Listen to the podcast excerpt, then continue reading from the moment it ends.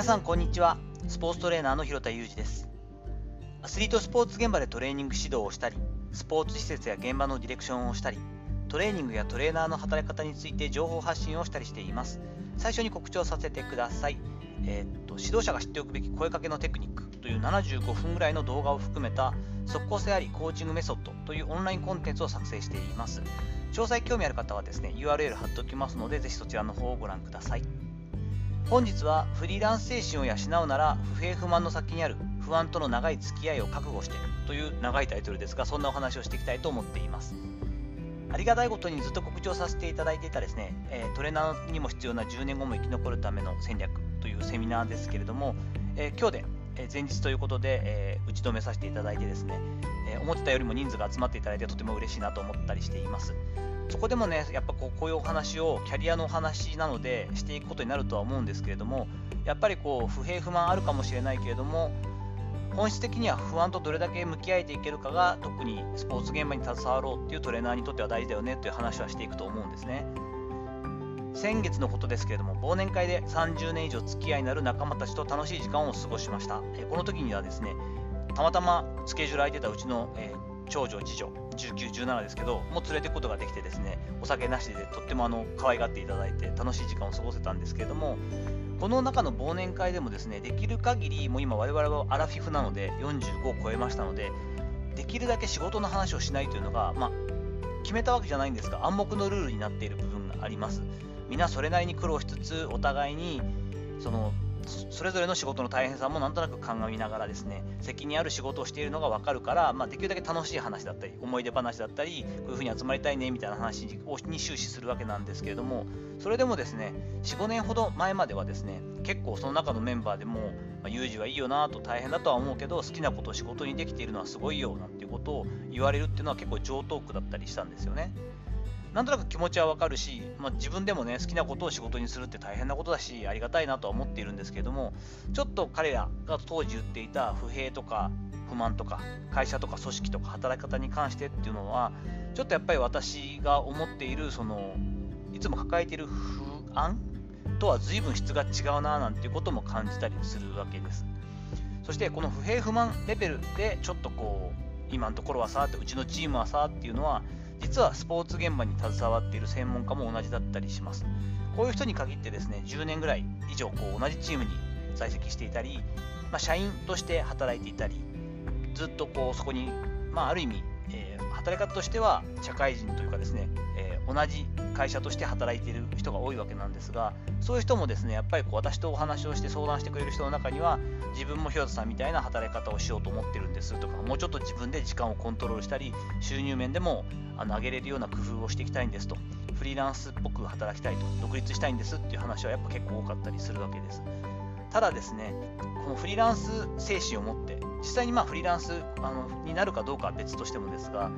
業務委託を使ったり、反社員として働いたりしながらですね、ただフリーランスの精神を持って自分らしくキャリアを築いていきたいと思っているのであれば、やっぱりこの不平不満レベルではなくて、その先にある不安との長い付き合いは覚悟すべきだよなという話をよくしますし、これが結構私が伝えていきたいことの一つでもあったりします。ここはですね、あのその専門家の性格にもよると思うんですが、もう妻とかですね家族に言わせるともうよくわかる話なんですが私は結構本当に器が小さいタイプの気が弱くてですね22年目にフリーランスとしてなるんですけれども1日たりとって安穏とした気持ちで仕事に対してこう楽観的に構えてることはない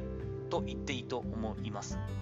常に今は一安心だとしても明日にはもうどうかわからないという危機感は常に持っていてですね。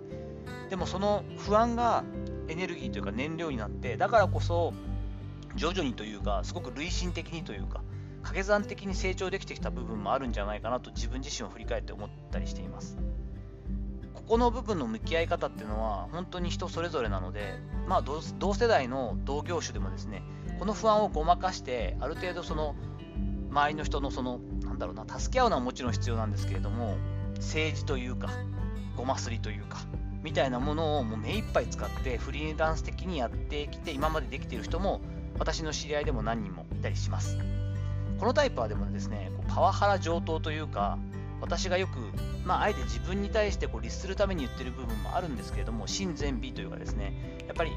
人間的に当たり前にいいことだったり真実に近いことだったりやっぱりより美しいことあの下品にならないことをやりたいと思ってはいるんですがこういったポリシーは特にもともとないので、まあ、20代30代40代50代となっていくとどんどんどんどんその部分がなくなっていくというかより汚くなっていくというか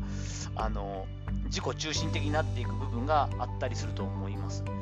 結構ね、私たち世代は言いやすくて、そこがまたある程度仕事のあのなる部分でもあるので、次世代育成みたいなことを口では言っていますが、昨日の放送でも私はあのご紹介しましたけれども、プログレス株式会社のあ白津さん、白津直樹さんのお話をして、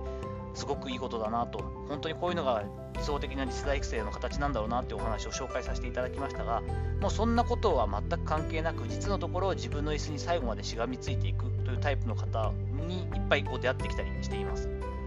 私自身はですね、ここは綺麗事というか自分自身のまあこだわりなんですけど、こんなキャリア後半は絶対に嫌なんですよね。それぐらいだったらもう潔く違う方向の横展開で、なんとか自分自身を食べていくお仕事に行った方がいいよなと思ったりしています。であるならばですね、であるならばトレードオフとしてこの不安と向き合うのは必要なことだよなともう覚悟を決めていてそういう意味ではそこは諦めてるんですよね不安は常にあるってことをもう向き合ってしまっているっていう感じで、え今日々過ごしています。